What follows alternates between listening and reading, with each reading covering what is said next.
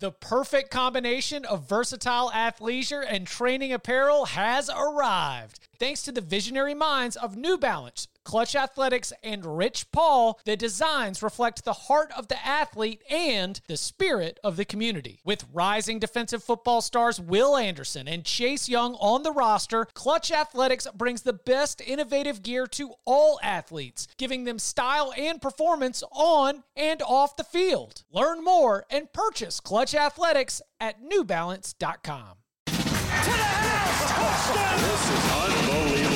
Welcome back to the Cover 3 podcast with your hosts, Danny Kanell, Chip Patterson, Barton Simmons, and Tom Fornelli. It's your call for the best college football coverage from National Signing Day to the National Championship and everything in between. CBS Sports presents the Cover 3 podcast. And welcome back to the Cover 3 podcast here on CBS Sports. That's Barton Simmons. That's Danny Kanell. That's Tom Fornelli. I'm Chip Patterson. Uh, we've got uh, big, big, fun football talk coming your way. We don't know how much longer we can. We had Big Ten win totals locked and loaded. Well, then the Big Ten decided to cancel. So, very, very special Big 12 win totals episode. How many games are going to win this fall? That'll be coming up in just a little bit. Uh, first, we want to dive into a couple of the headlines of the day here on this Thursday afternoon. Uh, and it starts with a story developing out of Florida State where there was um, an allegation from a player regarding uh, the way that the Florida staff, Florida State staff, has been uh, treating these players, potentially misleading them in terms of some of their their health results. There has been some pushback on some of these allegations. Mike Norvell addressed this uh, in a Zoom press conference earlier on Thursday. The the ups and downs of this are interesting because it's obviously very touchy. If you are going to be in the ACC and if you are going to proceed when the Big Ten and the Pac 12 are going to decide not to play football in the fall, then I think you better have your protocols tight. You better be able to say that we are following all the restrictions, uh, we are following all the rules to be able to keep our players healthy. Danny, Florida State, I'll let you get first crack at this. What's your sense? Uh, before we get to the, the bigger picture, Mike Norvell stuff, what's your sense of the current situation and the uh, the pulse of what's going on in Tallahassee? Right now, it's ugly. I mean, it doesn't feel great to see Florida State look dysfunctional. We already had the uh, the Marvin Wilson situation. Been with, a rough few years for you, then, Danny. I, I know it has been a long go of it. Is there anything new, brother? Especially when I got spoiled for so long. You know, it's tough. But I'll, it has been rough. Like it's been a rough go of it for Mike Norvell. I think Barton, the last time we talked about it, all of us kind of agreed, but you brought it up that it's harder on a new coach to build up trust. And I think a lot of this has to do with trust. And I think both of them also, Florida State needs to do a better job of making sure the players all know the forward facing message because the other day you had Mike Norvell you had the athletic director, Coburn, you had the school president, John Thrasher, and you had the governor, uh, DeSantis, all at a press conference raving about how we need football, which I agree, I'd love to see that, but also raving about how well they've been handling things. And it's similar to what Marvin Wilson had a problem. Remember, Mike Norvell said, "Hey, we've done a great job. We've we've talked to every player." And it, it was a miscommunication. It got lost in translation somewhere. Marvin Wilson said he lied. There's a lost in translation here because, yes, they might have done a great job, but maybe not every player feels that way. And clearly they haven't when a couple, a few come out and say, well, that, now that's BS, man. I don't feel comfortable. But again, and I think this is the one saving grace that Mike Norvell has aside. Marvin Wilson is out there retweeting a number of players are saying, nope, our staff cares about us. They've been honest. They haven't asked us to hide anything but it's like too little, too late. It's still embarrassing that Florida State has had to deal with yet another issue that's cropped up this early. But I think a lot of it goes back to it's going to take time to build up the trust where if you have a forward facing message, that is one thing. I think if you have a trust built over time, players might say, I understand what they're saying. Like, I, I get this game, I get what they're trying to do and understand that and hold their criticism down. But today's environment, without that trust level, they're going to call you out on it. And Florida State across the board is learning that the hard way.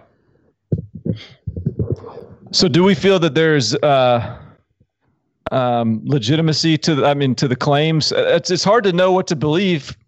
I don't want to say hard to know what to believe, but we're getting mixed signals coming out of Tallahassee uh, because there have been some guys that are saying we feel safe, we feel comfortable. Um, I guess that's to be expected that there's going to be even if it's even if the claims are true. I guess there's always going to be a few people that take the company line.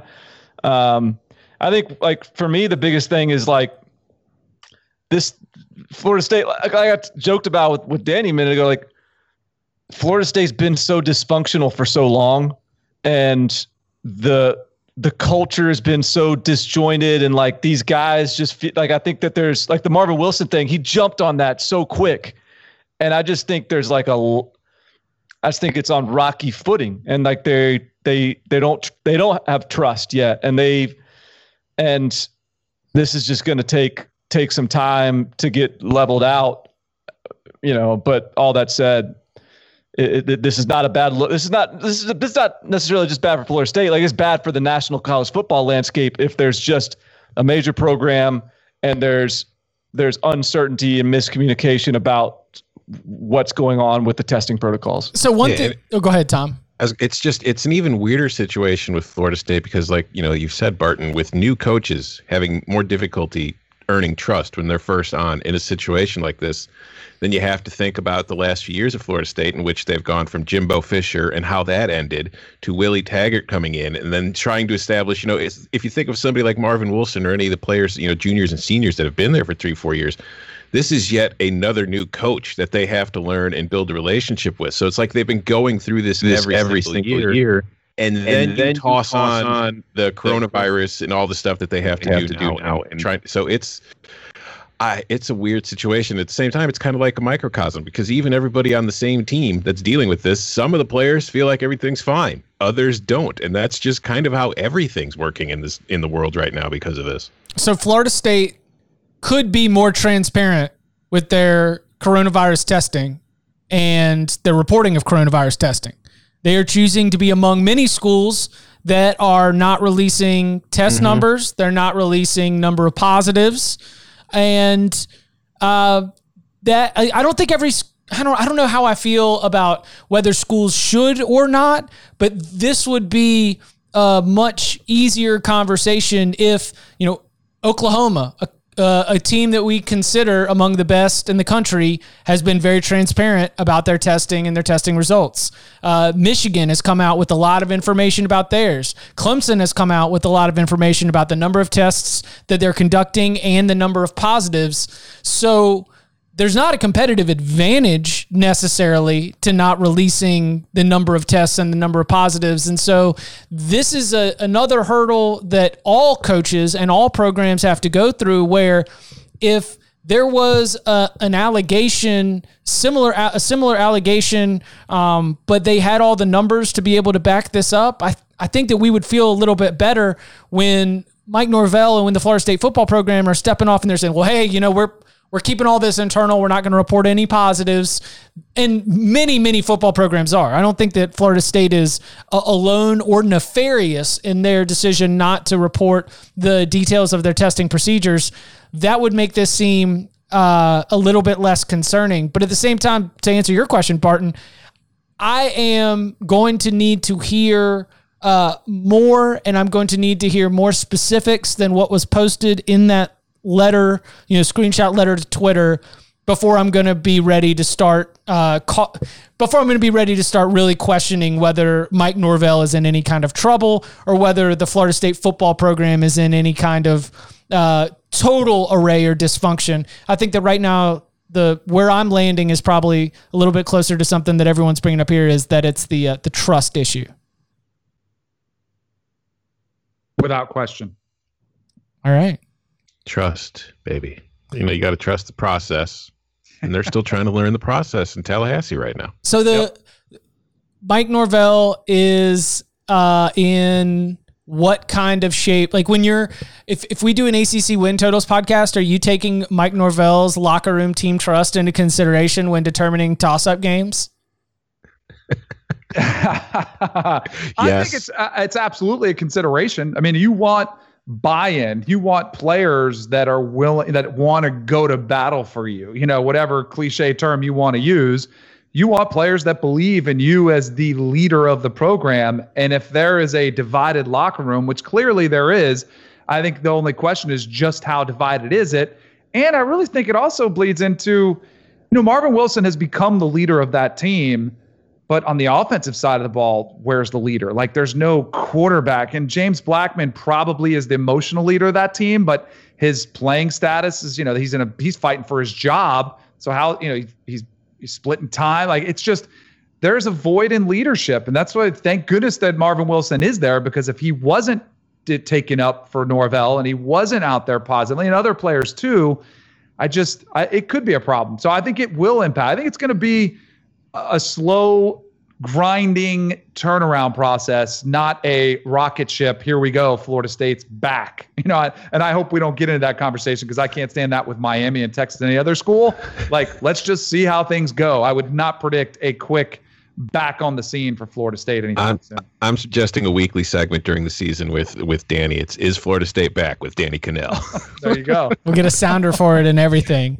Um, you know, it, great conclusion to a misguided narrative and storyline coming out of Tuesday. Is Nebraska going to rejoin the Big 12? Does the Big 10 hate football? Is Nebraska going to join the SEC? Does the Big 10 even care about football anymore? No, Nebraska made a, a statement from the university president and the athletic director on Thursday morning. Uh, it will be remaining a member of the Big Ten Conference. Uh, the athletic director Kevin Warren came out with a very strong statement, uh, this saying that if Nebraska played any football in the fall of 2020, it would not be a member of the Big Ten Conference. Tom, Tom is right. Well done. We'll create a Thomas say- a Thomas Wright sounder as well. yeah, there really needs to be a Thomas Wright drop because it'll save us so much time. We This might need multiple. first- This just was so we don't first, get tired uh, of them. The first lock fight win of the year. Tom had Kevin Warren in the Big Ten plus or minus 27 and a half. Danny and I took the points. Yeah. We didn't we weren't picking the, you know, we weren't taking the money line. We were picking an outright win, but uh it wasn't even close. Kevin Warren shut that thing down. Fight. Fight. Fight. Tom, It turns out there's a huge difference between 50 million a year in the Big 10 and then roughly 33 million a year in the Big 12 because we got to think like the Big 12 gets 37 million a year currently from their TV deals and revenue.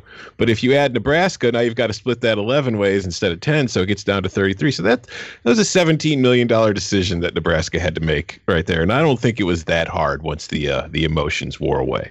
Yeah, and there was another uh, interesting suggestion actually uh, on uh, your mistress pod, Barton, uh, Barton and Bud. It, Bud Elliott suggested he was like, I wonder if this decision was final on Sunday, and it almost gave everybody a couple of days to him and haw and kick and scream and and and really fight just to let their donors know, which big importance. Let their fans know we love football, like al- almost as if it was a couple days of damage control, just to really fix the optics and the messaging, just to let everybody know that you still care about football, for fear of what the blowback might be when the announcement went final on Tuesday.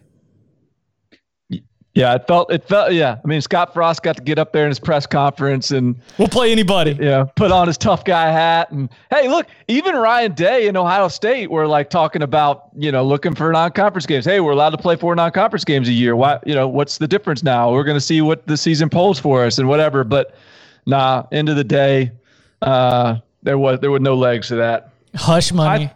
I think too, though, Chip. I think you left out two groups of people because I do donors, fans. I think current players. You want to look like you're fighting for your players, and recruits. Recruits. Like I think a lot of this is about optics. I'm fighting for my guys. James Franklin's out there. I mean, I think it's a very real concern, and I think it should be. Uh, you know, you hear some feedback from parents that are upset that we're tweeting, I want my kid to play, you know, and they're upset. There are parents and recruits that are paying attention. And if it, the optics out front are, well, we love football, but we don't love it that much, even though it might be at the risk of death. Like this is the worst case scenario. Some parents are like, well, we'd rather go where they're willing to risk death to go play. Like that's just a bottom line reality of the situation. And I think a lot of that is why they were out there pounding the table. Because I think, like you said, Chip, the decision was probably made su- Sunday. It was final. There was maybe a couple calls that were made, but ultimately it was a lot of, for it was a lot of grandstanding for show. yeah, it's political posturing. Yeah, exactly. Uh, has everybody gotten a chance to take a look at the proposal? I haven't looked at it in detail, but I, I, I do know the finer rough points of it anyway. Okay, so uh, real quickly, Jeff Brohm and Purdue football from the official uh, Purdue football Twitter account have started circulating a very detailed proposal for how to pull off both a spring 2021 and a fall 2021 season. Uh, here, roughly, here we go: eight game regular season from February 27th to April 17th. No bye weeks between games in this eight game regular season, but then two weeks off before the postseason. Postseason is from May 1 to May 15, either with a six team playoff uh, with the Power Five champions and a wild card, or uh, with the Big Ten championship followed by a Rose Bowl or a four team playoff. Off season 2021, you get three months off summer till the summer period begins July 19th. No mandatory workouts in that time. Then four week training camp begins on September 4th, with then a 10 game regular season starting October 2nd. So again, we're talking eight games in the spring, followed by 10 games in the fall. And then in that 10 week regular season, which will start in October, just one bye week per team. The next postseason begins January 1, followed by, because the, you know, again, our concern is what are we going to do with players' bodies? How are they going to be able to do a spring and then a fall? Followed by no spring practice at all in 2022. And then when you go up into the following 2022 season, uh, one day a week in pads, almost NFL style, I guess at that point. So what's uh, what are we thinking about the? Oh no, the one day a week in pads is for the fall 2021. Excuse me, no 2022 spring practice. So what do we think about the Brohmposal? Eight game spring, ten game fall. Nobody thinks it's going to happen. I think the silence from the group speaks volumes. I like I'm indifferent about it. Yeah, like it's okay. So we'll cut it down in the spring. We'll kick it back in the fall. You know that might be a little bit shortened. Um, I think I think a lot of it is going to depend on what happens. Like if if let's just let's say the SEC and the ACC get get ten games in, um, they're going to be like, man, you can, like have fun, do whatever y'all want to do, but like We're gonna we host got- spring practice. We're, we're- yeah, we're starting. Yeah, yeah, we got 15 practices to deal with. We're starting August 29th. Uh, what like so? Um, I don't know. I th- think. Uh, I- but look, it, my my reaction was was less about the the logistics of the plan, and more about like, okay, Jeff Brohm's been sitting in his office, just like smashing stuff, like furious at this inaction. So he's just like, you know what? Forget this. Like y'all are gonna do it. Like here's my plan. Like here's my like here's my bullet points on my Microsoft Word, and like here's my my you know like ha- have fun with this. But like I'm not gonna sit here and wait around for y'all to do anything anymore because you hadn't done jack. I I like it from that standpoint. Like I I'm mixed on does it work. Uh, if I was I was thinking about if I'm a player, like do I really want to screw up multiple seasons now? But then at the same time, I'm like, man, I could have a spring off. Like that could kind of be compelling if you're a younger player. But I'll say I, I am guilty of this of complaining and not providing alternative solutions. So I give him credit for that. Like I like that. I think it could be tweaked. I think you could look at some things, but I like the fact that he took some action that said, "Here's how we can do it," instead of "You can't do it." Because I and I am guilty of that. Well, you can't do this. You can't do this. Well, how can you? He provided an option, and I think it's worthy of discussion. I think it's and it, putting it out there puts himself out there. And hey, I think it's in this pandemic, you have to be willing to take on any and every opportunity that might be an option and look at it and not think it's crazy. I mean, you know, who would have said that NBA would be played in a bubble right now? Who would have said that, you know, said that we would rearrange Major League Baseball divisions so they could wouldn't have to travel? All those things we never thought would have happened, and yet they're happening. So I I I kind of like why not? Maybe it could work. Tom, you're muted. Sorry. My bad. My my my concerns. I, there, there's two main concerns here. My first one is the player safety angle. In that, what happens with the players having to play that many games in a short amount of time? Because even if it is only eight games and then a short little playoff, and then you take the time off and you go into the fall and you play more, that's still a lot of games within a 12 month span. But even if we take that aside, if if if you take that out and there's in a fantasy world where you don't have those worries. My other concern is I understand that you don't want to give up a season. And we've already, if you're the Big Ten, you've already pushed your season to the spring at best, is what you're hoping for. But that, even Brohm's plan now impacts multiple seasons. And at some point, you have to you have to decide is it worth it to impact multiple seasons because of this to get like a half a season in 2020 or do we just punt on 2020 and say okay 2021 we're going to get back to normal as soon as possible and we're not going to have an impact on the future we're going to just try we're going to have to you know eat our crap sandwich right now and just prepare for the next one instead of you know maybe impacting 2021 2022 because like barton said earlier if the sec and the acc play this fall and they get their season in they're not going to be jumping on the big ten's bandwagon so now we've got our conferences not only separated this year but now the Big Ten and the Pac-12 and those guys are all going to be on separate kind of schedules and plans than the rest of the Power Five for the next three or four years, and that's just going to be a headache for everybody. Yeah. Can you imagine?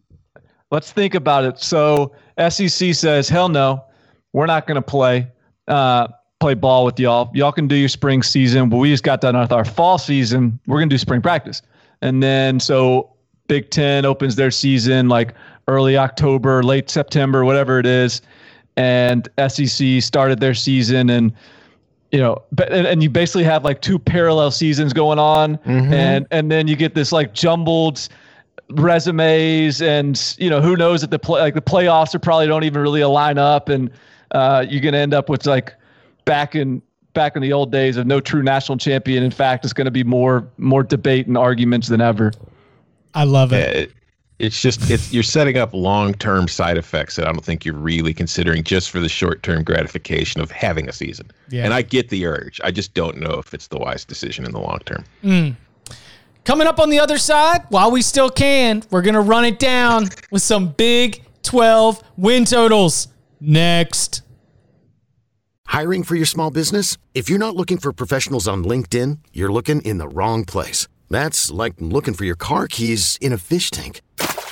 LinkedIn helps you hire professionals you can't find anywhere else, even those who aren't actively searching for a new job but might be open to the perfect role. In a given month, over 70% of LinkedIn users don't even visit other leading job sites. So start looking in the right place. With LinkedIn, you can hire professionals like a professional. Post your free job on linkedin.com slash recommend today.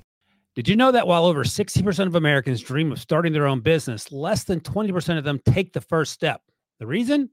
Building a business is tough. Tailor Brands is simplifying the business journey. From launching and managing to growing your business, Tailor Brands isn't just another tool, it's your online business partner from launch to success. With Tailor Brands, building your dream business becomes an effortless experience. Their comprehensive platform guides you through every step, ensuring you have everything you need in one place.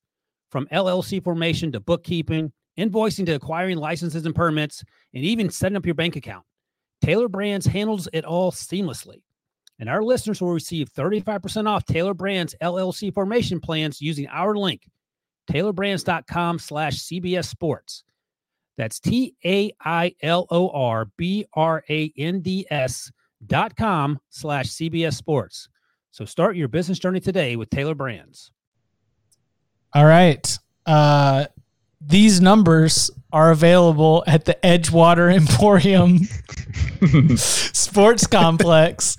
If you want to make a wager on these win totals, Venmo Tom, and he may or may not refund your money. I might take your action. I Yeah, Don't know. I don't- well- well, let's uh, play money only, of course. Play money, yeah, yeah, for entertainment purposes only. We would never uh, keep the juice on any of these, and maybe also just keep the money. uh, okay, so the numbers that were And set. by the way, your your email was was so was was worded so well that I actually looked up. I was like, oh, wait a minute, is, is this are these real numbers? Is this an Edgewater sports book? there is a William Hill sports book at the Edgewater Casino in Laughlin, Nevada, just so you know. Oh, an Edgewater in, in Nevada. What edge of the water are they on? Uh, all right, so uh, we and so we will be picking against Tom's numbers, and they are for conference games only because not everybody in the conference is going to be utilizing the option to play a non-conference game. Baylor, for example, is just pass on that. They're going to wait for uh, the first Big Twelve game. So uh, nine conference games per team, and the we have the number set by Tom. Are you guys ready to count them up? Let's do it. As much as I think it's the, the under is a safe play, like I can't even. Count 'em up. Count 'em up. How many games y'all gonna win this fall? I can't fathom eight wins. How many games y'all gonna win this fall? I just can't. I don't see it. It's not. It's not on there. It's not, the schedule I'm looking at. Unless there's another schedule somewhere. Always love to the Louisville Cardinals, who were the subject.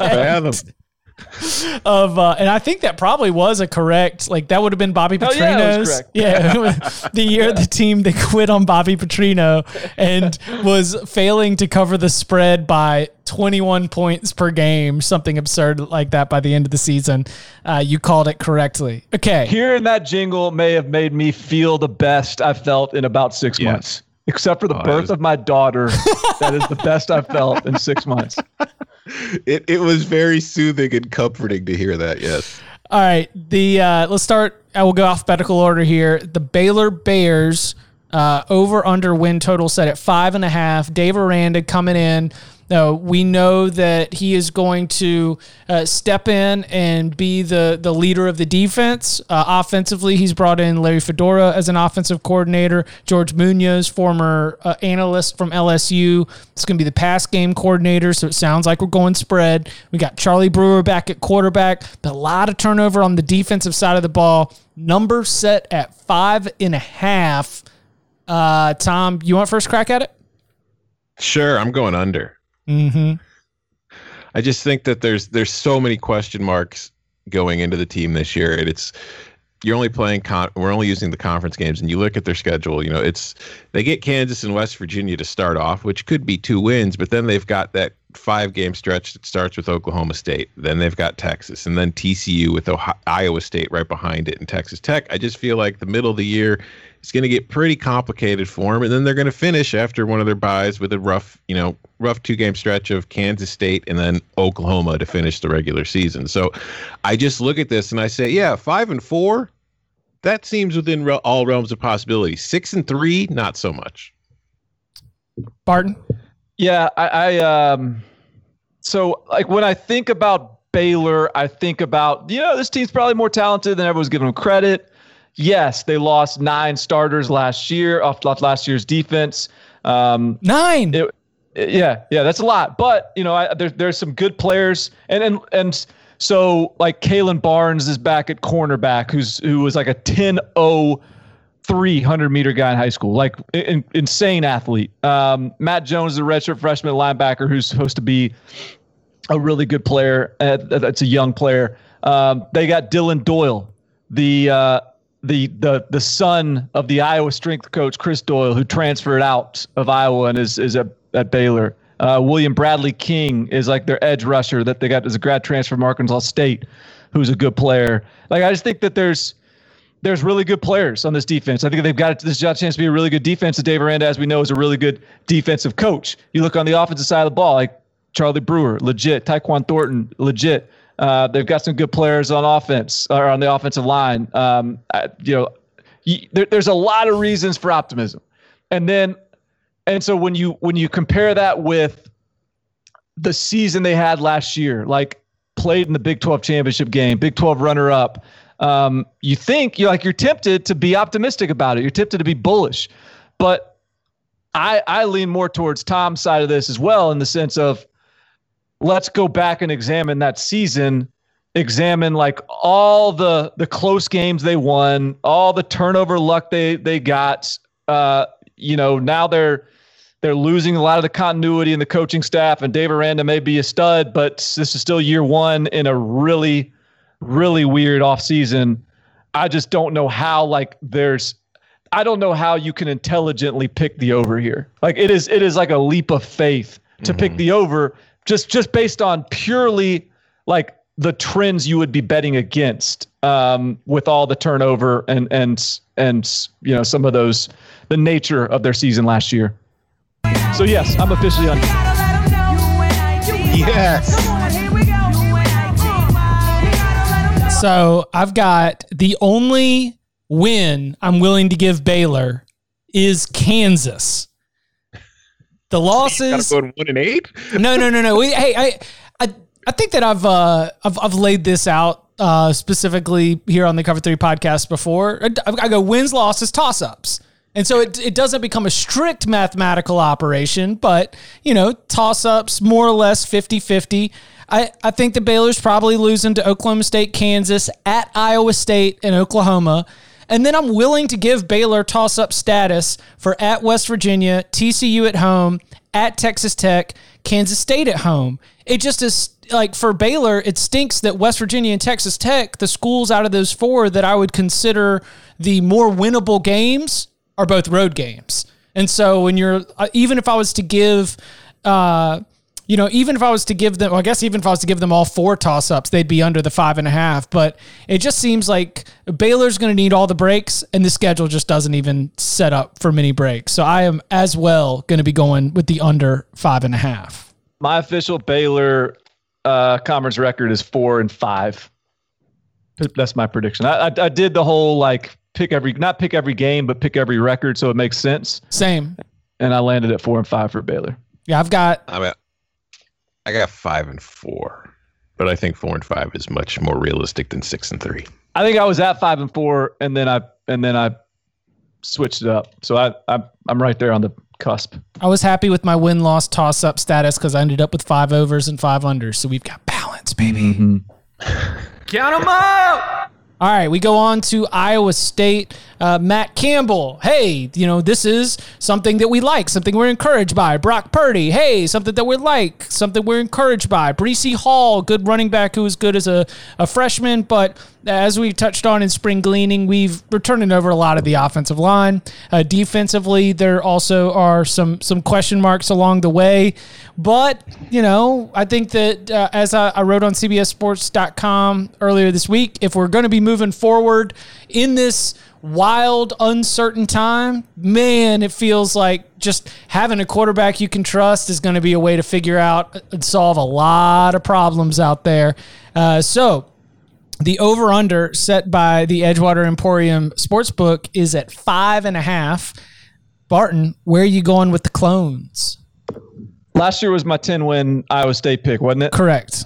Yeah. Yep. Um, so the emotional response is to jump on the other side. Yeah, it would be get upset, you know, allow allow myself to be guided by these emotions, but I'm I'm trying to stay pragmatic. I'm trying to let Tom rub off on me here.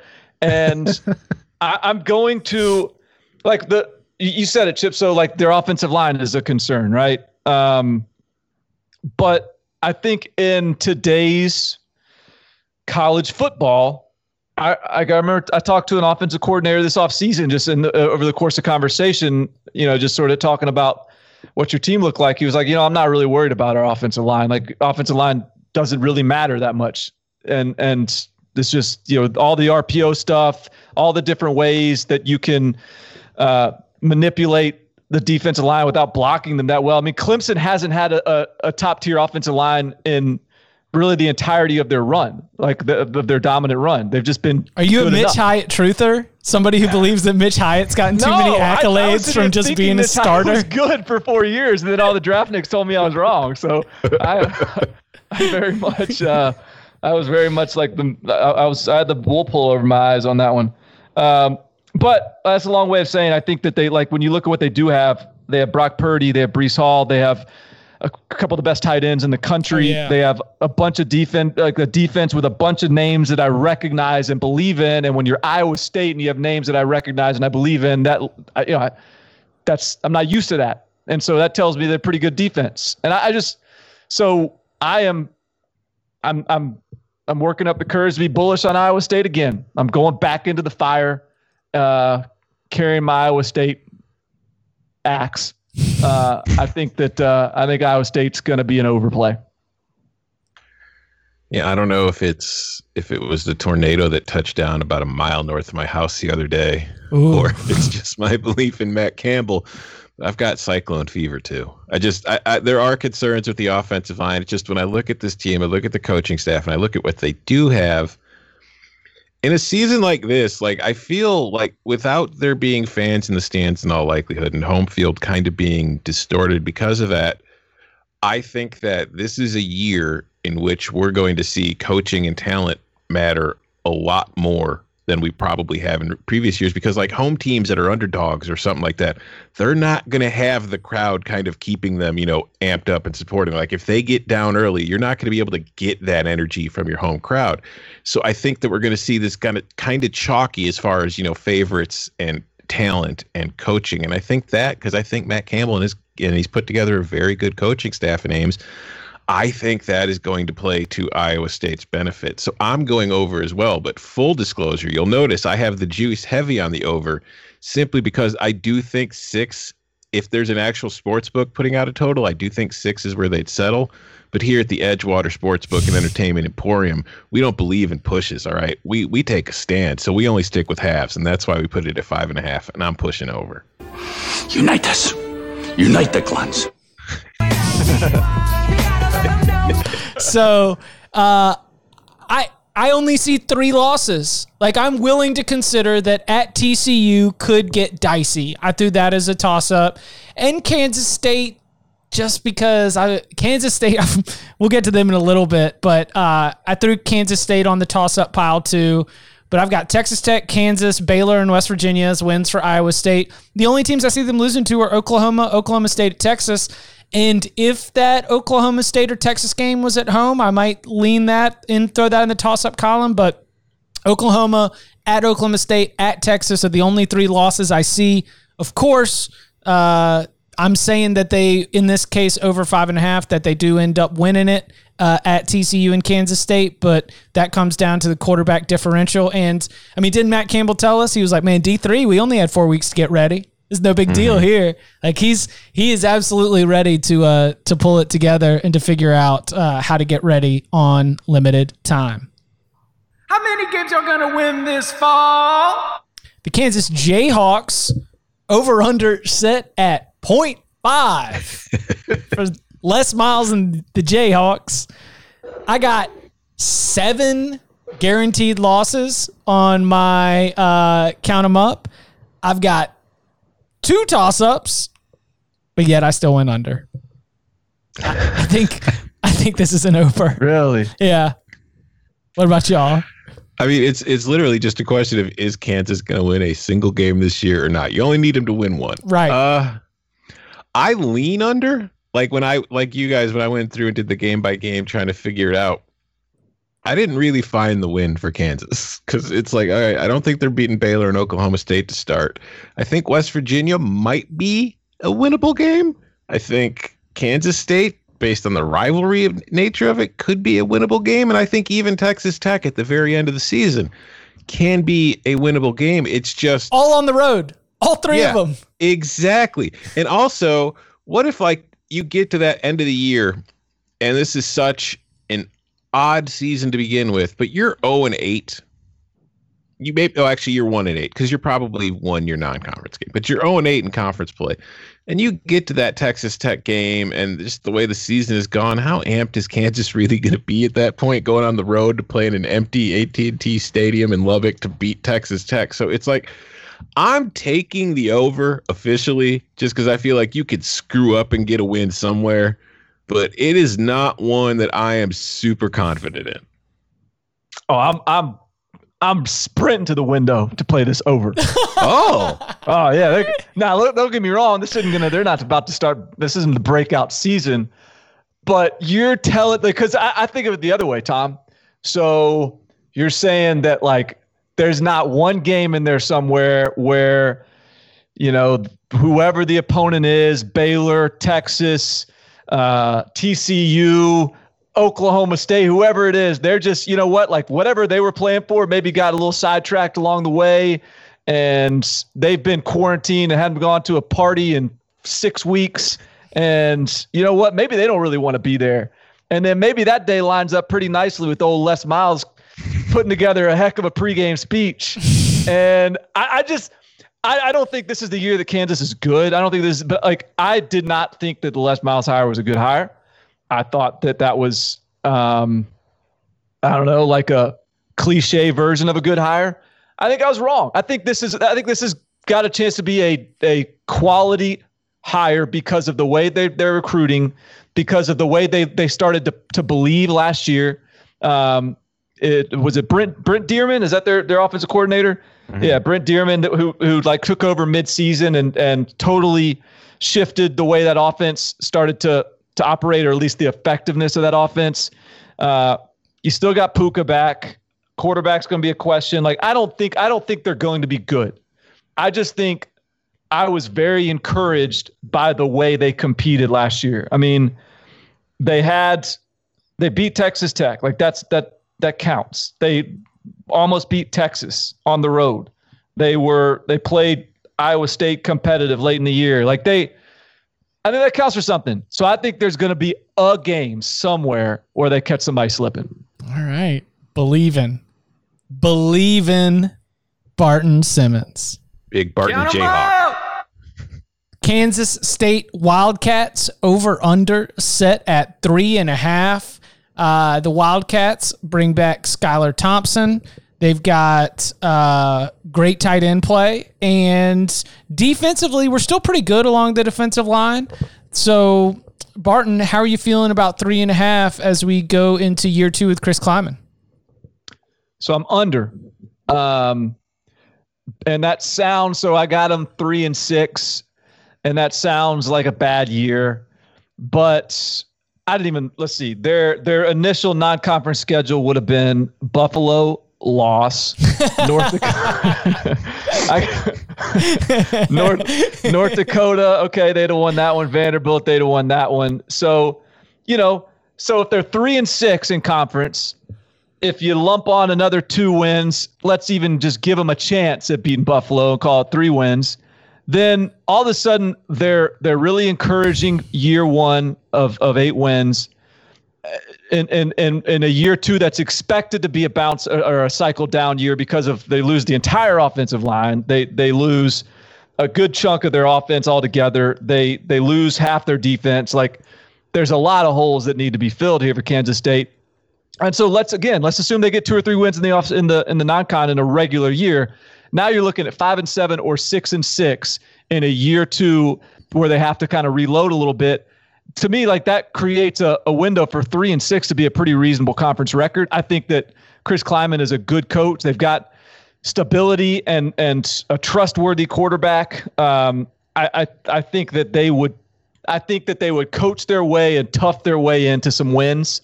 I don't know where they're coming from, but this is a dangerous team. Like this, this is still not a team like you're going to enjoy playing on Saturday. Mm-hmm. Um, and so I think that that can that can sneak them three wins. I think Skylar Thompson is the X factor here. Because I think, you know, when I was doing my Dark Horse series and stuff during the off season, back when we were still thinking there might be a, a regular season, like a normal one, like Skylar Thompson was somebody whose numbers and the underlying metrics on his numbers kind of jumped out in ways that I wasn't expecting them to, that were kind of just slapping me in the face saying, Hey, this dude's better than you realize, or maybe you noticed. And a lot of people probably haven't been paying attention. And he was almost, you know, I almost did a whole story just on him alone. And I think that he has the potential to really increase Kansas State's ceiling because, you know, he does play the most important position on the field. And if he improves and they're able to take advantage of that, I do think we could see another season in which Kansas State goes five and four in conference play, kind of like they did last year. So I'm on the over here. I think that they can get to four wins. I think that they could beat Texas Tech at home. I think they could beat Kansas at home. And then it's going to be like, can they beat West Virginia on the road? I think, I don't know if they could in a normal year, but without a crowd there, maybe they can this year. And so I think I'm just looking for one kind of coin flip somewhere else, whether that's the TCU game, maybe Oklahoma State, maybe Iowa State, maybe Baylor, maybe even Texas at home. You know, because it's like I was talking earlier with the Iowa State thing. I I really like Chris Klieman as a coach. I really like that he knows what he wants to do and he's able to stick to the identity that he's able to, you know, instill in his team. And I think that he did a really good job in his first year after taking over for a legend in putting things in place right away and kind of making it somewhat seamless in a way. And I think that because of that, I'm more optimistic about them surpassing expectations than maybe some other teams. So while I think, you know, four and five might be the best available option, I do like their chances of getting there. they are just toss up city for me. I've got I gave him one win that I felt good about, and it was Kansas. But I only had one loss that I was like, you know what? Yeah, Kansas State will lose that game, and it was Oklahoma. And the other seven games, it all comes down to whether Kansas State can lure you in to come play in their game. Like if you if you all this it's like the the worst person to get into an argument with where like they make you get heated and all of a sudden you realize that you've just gotten suckered in to play in their game. And that's what Kansas Mhm. State is doing and and if they can get just 3 more you know, between Texas Tech, TCU, West Virginia, Oklahoma State, Iowa State, Baylor, Texas, like yeah, if they can get three more, then I think this over could hit. And uh, and so yeah, I'm going to be taking the over. How many games are y'all gonna win this fall? The Oklahoma, Whoop. the Oklahoma Sooners over under win total set at eight and a half. We were playing nine conference games. Over under set at eight and a half. Tom Fornelli, principal under. Yes. Yeah. Of course. I mean, I think that there's a very real shot that Oklahoma can go 9 and 0 because it's Oklahoma and it has dominated the Big 12 for however many years at this point now. So I do think 9 and 0 is very much in play. And I do think that, like, if you set this anything lower than eight and a half, then it's a clear and obvious over. So I had to set it at eight and a half instead of eight. And the, so, I mean, this is going to be an odd situation. And like I said, because of the talent, I think that Oklahoma this year is going to have a bigger advantage than it would typically have in other times. It's just playing this kind of schedule in this kind of situation. It's not irrational to think that they're going to trip up somewhere because you know they do have they have to play everybody like they do every single year. But it's just it's a weird emotional kind of situation for the players too because you know we don't know what the playoff situation is going to look like. And let's say that we're halfway through the year and everything's going fine but then all of a sudden like there's an announcement that you know okay there's not going to be a playoff this year. And oklahoma's kind of got like a two game lead in the conference going down the stretch. Maybe they take their feet you know whether intentionally or not subconsciously maybe they take their feet off the gas and just slip up against somebody thinking well we've already got this thing wrapped up anyway and there's no playoff to play for. So i, I think the under is the smart play. I don't know if it's going to be the winning play though Yeah, I, I'm on the under.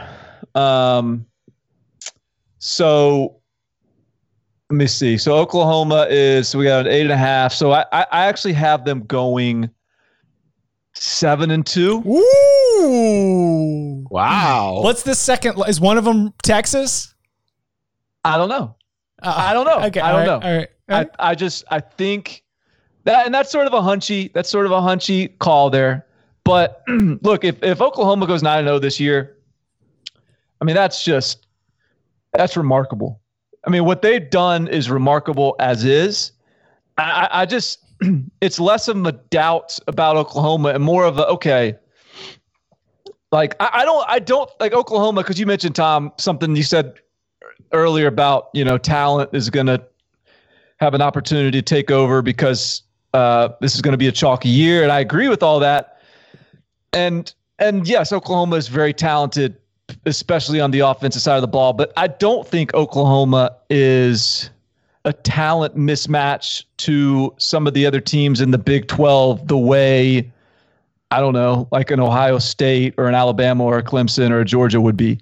Um, and so I just think that it this like going under is more is less of a doubts about Oklahoma and more of a acknowledging how difficult the circumstances are of this year, how they're on a pretty ridiculous run as is, and I just don't think they they go undefeated in conference play forever.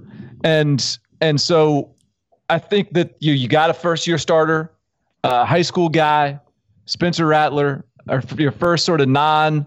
And granted, he was a five star. He was number one quarterback in the country two years ago. I think he's a stud, but it's his first year starting, and he's not experienced. He's not a veteran. Um, I think this is this is a year when some of the younger guys have to step up on offense, um, and and they're capable too, all highly regarded. Uh, but I, I just think that there's enough kind of new faces to where someone I think they'll be playing games a little closer than we're used to in the Big 12. Um, and I'm not fully sold on Alex Grinch yet. You know, he did some good things, uh, but he's still a coach that is is sort of moving undersized guys around and just cr- trying to muck things up for opponents more so than just uh, you know we're lining up we're going to kick your ass and I, I so I'm not going to have unless your defense is going to line up and kick your ass like I, I'm not going to be like fully confident in you just yet. Um, Alex Grinch on the hot seat. Barton Simmons reports. Uh, I am also going under, but that is because Lincoln Riley loses one conference game every year. Three years, three straight eight and one conference records. I mean, if Oklahoma gives up one game to a conference opponent every single season during a, regular season, then yeah, with all the other factors thrown in, I'm gonna say uh, they probably will. So I've I had my toss ups as uh, the Texas game and then at TCU, just because. So both Oklahoma and TCU have a bye week before that game. Man, just Gary Patterson in the lab figuring out ways that he's going to throw all kinds of stuff at Spencer Rattler to try to throw him off his game. So yeah, TCU I think could get dicey. It was funny because I was thinking about it and I was like, Oklahoma State is without a doubt uh, another tier above TCU in the way that I view this conference, but ain't no chance I'm picking Oklahoma to lose to Oklahoma State when that game is in Norman. The way that that series has gone, uh, the other, I mean, but but but it it's not going to be like a rocking house in Norman, right? yeah, but I mean, Sooner Schooner will be rattling loudly. I just there's like like I I think that Lincoln Riley has fully embraced everything that needs to be done to have his squad ready for that game. You know, like we've seen Oklahoma be off its game for Texas. Like it feels like Tom Herman does everything to get Texas ready for that game. And it feels like Lincoln Riley is just not going to lose to Mike Gundy. Lincoln Riley has more Red River wins than Mike Gundy does. Are you kidding me? Uh, all right, so we are all on the under eight and, and a half. Count 'em up! On to those Oklahoma State Cowboys, the college football playoff Oklahoma State Cowboys. Over under set at six and a half. And as I broke this thing down, I mean, it was real quick for me to start counting up the wins. I think that West Virginia's win, at Kansas, win, at Baylor, win, Iowa State, at home. I mean, like there's you can start to see everything come together. I do think that that game at Oklahoma is going to be a loss. The toss ups that I had here, oh Texas Tech also win, and then the uh, toss ups I had are they get Texas at home, which I think is uh you know probably you know the one of the big games in terms of how we judge them, and certainly in terms of making the Big Twelve championship game. They go at Kansas State. They also go play at TCU. But as the number is set at six and a half, I'm going to take that over. Y'all know I'm on the over. yes, we did. I mean, this yeah, this is this is my now look, I've the the whole OAN fiasco has has uh created a just it just it's created an environment that is a little less tranquil for my for my taste in picking a dark horse uh like like breakout team would would prefer a quieter offseason than that but uh I still think an OAN national championship could be in the cards here for from uh, Mike Gundy. They are they're returning 10 starters on defense. Uh, and included in that, I think there's some really good players. Like the Trace Ford kid, who was a true freshman last year, was one of the best true freshman edge rushers in the country. Um, you know, guys like that take a step forward. They're good on the back end uh, in the secondary. We know about Chuba Hubbard. We know about Spencer Sanders, who was sort of a bit of an all or nothing guy last year, a bit of a like boomer, like like high risk, high reward um, type of player. I think if you can cut down on some of that risk, uh, maximize some of that reward, like he's got the potential to be a really like elite t- top tier quarterback. Um, and then you still have Tylan Wallace, and you know, again, most of that offense comes back. And so I just think that this is the year. Like I, we we talked about it before. There's a reason Mike Gundy wanted to play this season so bad. There's a reason Mike Gundy was seduced by the OAN press clipping saying that uh, COVID was fake or whatever the hell they were saying that he, he was all excited about. Uh, because he wanted every excuse to get on the field. I think he knows how talented this team is relative to his other teams. Uh, so, assuming that this the the locker room is back unified, uh, I, I, like their change. I got them seven and two as well, sort of tied for for first in the in the Big Twelve. Under ooh three losses. There's three losses on that schedule, buddy. They're losing to Iowa State. They're losing to Texas and they're losing to Oklahoma. And they'll probably win every other game, but they're losing those three games, six and three. Just not buying it.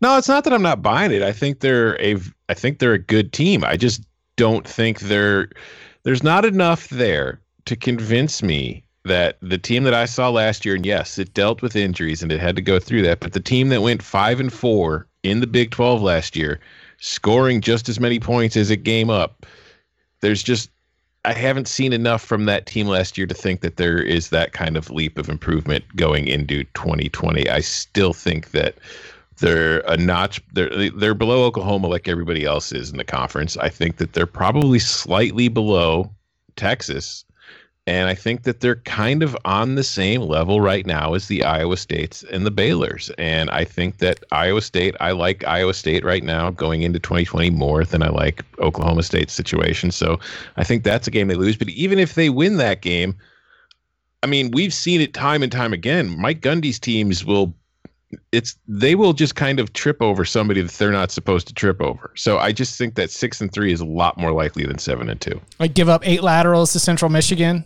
just out of nowhere, something Yeah. like that. Yeah. Count them up. Uh, TCU over under set at four and a half.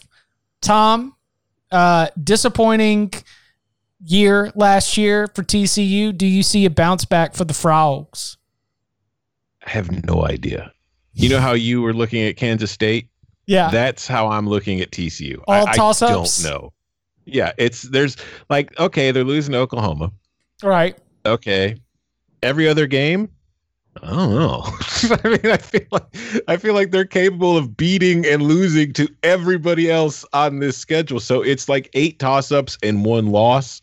So because of that, I lean under, but I do not I would love to hear what you two think because I do not have a clear read of anything about this team. Max Duggan, baby, let's go. Over four and a half. I mean, I know that the entire offense last year was based around putting Jalen Reagor in different positions on the field, throwing him a sideways pass and letting him just take a couple downfield blocks to see what happens. But I've got the Texas Tech at West Virginia and at Kansas as my certain wins for TCU. And then, yeah, a whole bunch of toss ups Iowa State, Kansas State, Oklahoma, at Baylor, Oklahoma State. But even within that, Oklahoma, Oklahoma State, and Iowa State, the three best teams out of those, all those games are at home. And again, no fans, but still, I think that the the, the idea of uh, Amon G. Carter Stadium having uh, a little bit of a weirdness to it out there in Fort Worth, I think that if three are given, I think they can go and get two more uh, out of that slate. Probably one of them being Baylor, so even though that's on the road. So between Iowa State, Kansas State, Oklahoma, Baylor, Oklahoma State, I think they get two of those five, and I think they are five and four. So I'm gonna go over four and a half. So if last year's Utah team was the most Utah team to ever Utah, this year's TCU team is pretty, it's pretty damn TCU. like it, this is a pretty damn TCU TCU team. Uh, I I have I'm over. I'm six and three. I think that I, I it's a it's a little bit of a You're one horny frog. Yeah. it's it's a little bit of a uh, gamble, um, a little bit of a little hunchy, but my my thought process is this: it's mainly on, on the defense, and this is uh, such a Gary Patterson defense. It's you know you've got Garrett Wallow, who is your classic hybrid linebacker. He was a safety out of John Curtis High School in Louisiana. You know, Gary Patterson pulled him and, and turned him into a stud. Uh, their their their true safeties are Darius Washington and Trevon Moehrig were are two of the best in the country.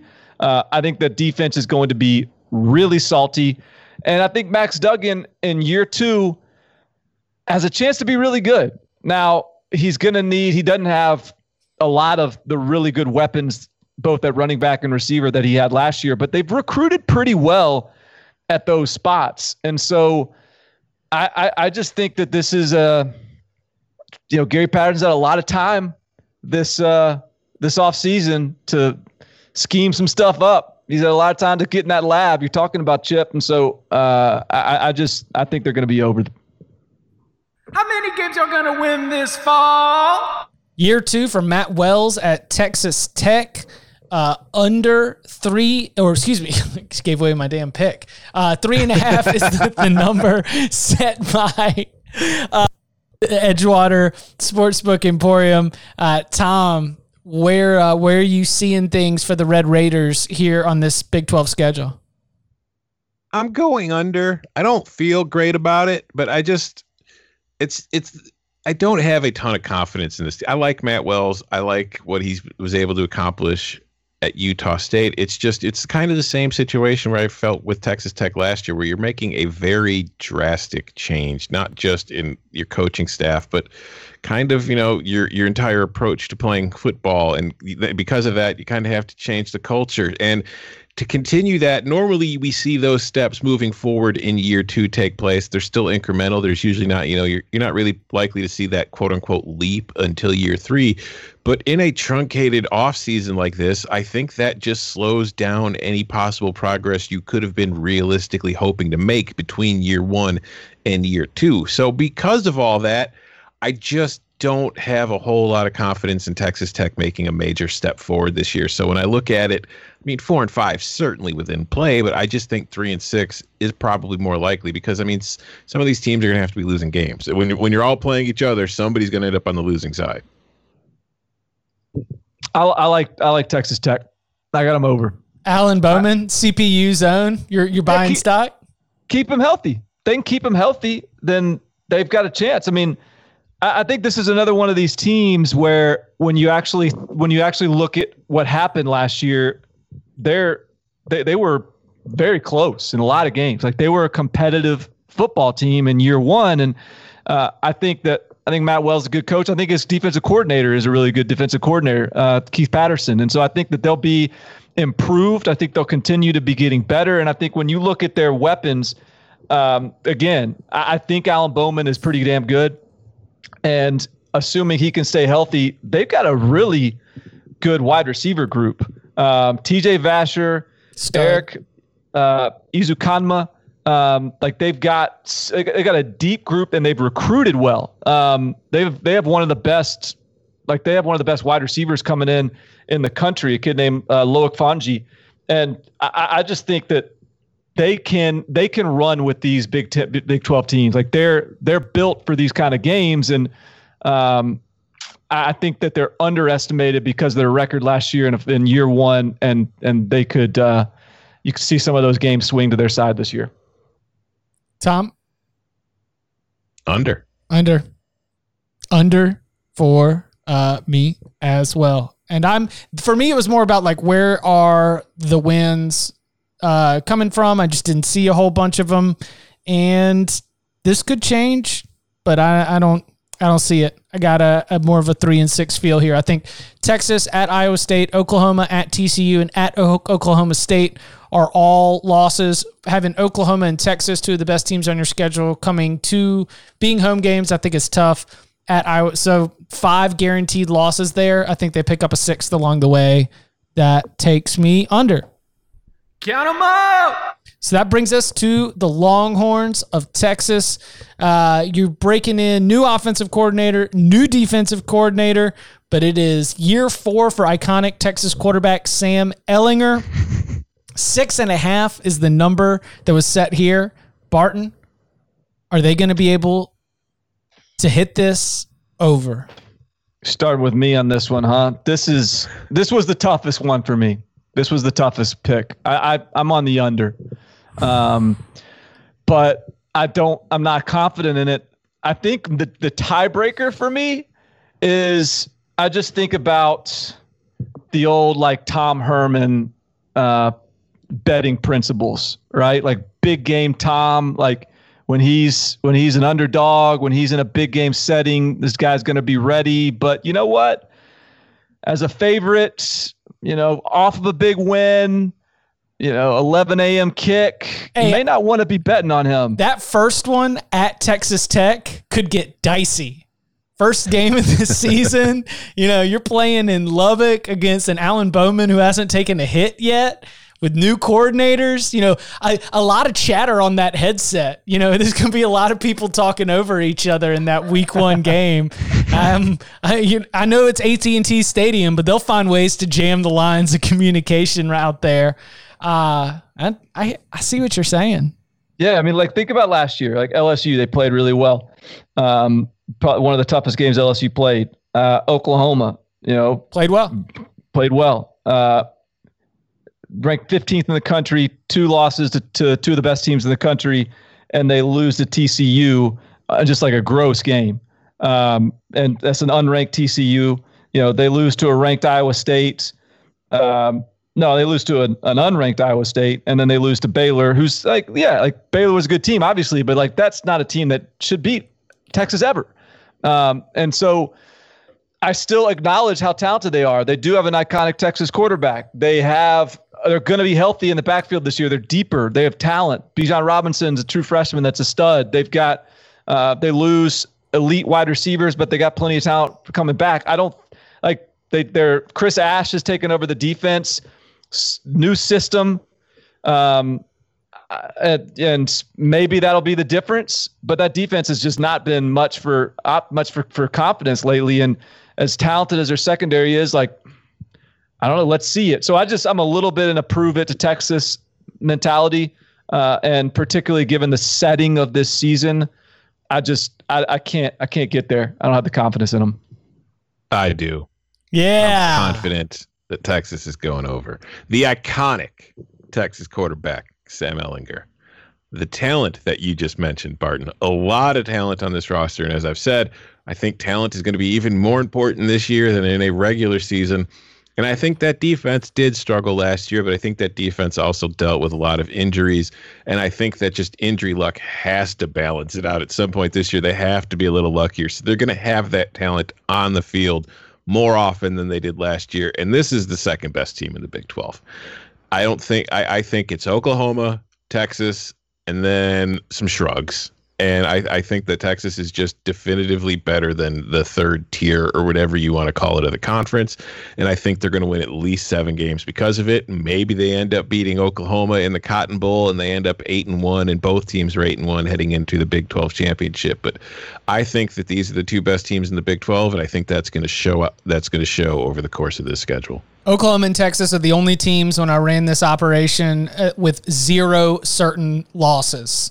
Zero certain Mhm. losses on that schedule. I've got six guaranteed wins with three toss ups on that Texas schedule. And when this is set at six and a half, and I'm just going to need you to win one of my three toss ups, which are the Oklahoma game at Oklahoma State and at Kansas State, because at Kansas State is that Tom Herman game, right? Like if if they beat uh if they beat Oklahoma, that makes at Kansas State exactly sort of like the the panic type spot. But I think they do end up winning that opener at Texas Tech.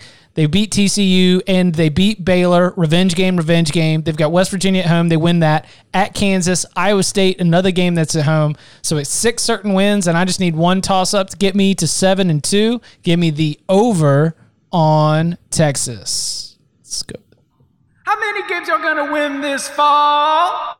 West Virginia in year two with Neal Brown over under set at three and a half. Tom, What do we think? Country Under? Roads isn't actually about West Virginia. It's about the western part of Virginia. under. I just I I don't it's it's not that diff, different from the situation I was talking about with Texas Tech where I mean West Virginia did go 3 and 6 in in the Big 12 last year. And I just don't know if like with everything in place they're making that step forward in year 2 it's a lot more difficult now because of the way things broke this offseason. And I, I think that teams like that that are having to, you know, pick up steam rather than just kind of maintain are going to have a more difficult time than the teams that are already there. So, because of that, when I look at the schedule, it's like there are Kansas, I think, at home is a certain win. I think, other than that, what's the certain win? Because you've got Oklahoma State on the road. You've got Baylor at home, but I, I'm not confident West Virginia is beating Baylor. I'm not confident they're beating Texas Tech on the road. I'm not confident they're beating Kansas State at home or TCU at home. I don't think there's anywhere they're beating Texas or Oklahoma. And then those TCU Iowa State games are also kind of coin flips. So I just don't see a solid enough foundation of games where I feel like they're definitely going to win this game for me to take the over on them. I'm on the. This is the one I'm gonna. I'm just. This, I will be wrong on this, but I'm on the under. Like I don't. I don't see necessarily how the over hits. It probably will, and because I can't see it, I'm going to take the under. But Neal Brown just tends to find a way. Mm-hmm. You know, he found a way last year, and he'll find a way this year. Even though Jarret Doege's his quarterback, and it's just a, a very kind of uninspiring offensive personnel group. And there's some players on defense. Don't get me wrong, like the St- Darius Stills, Dante Stills. Um, but you know they've got. we talk their- about how perfect it is to have players named Stills at On West defense? Virginia. Oh, yeah. That's that It's is a great point. yeah, I, I had not thought about that, but now I won't ever stop thinking about it. Um, but I, I think, uh, and plus they got a new defensive coordinator now. They had to like let go of their defensive coordinator a couple weeks ago because he was basically an old crotchety man and kind of got on people, got under people's skin. And I, I don't know, like there's enough uncertainty there where if I got to find losses, I tend to stack them on the West Virginia pile. But I don't, I don't feel good about it at all.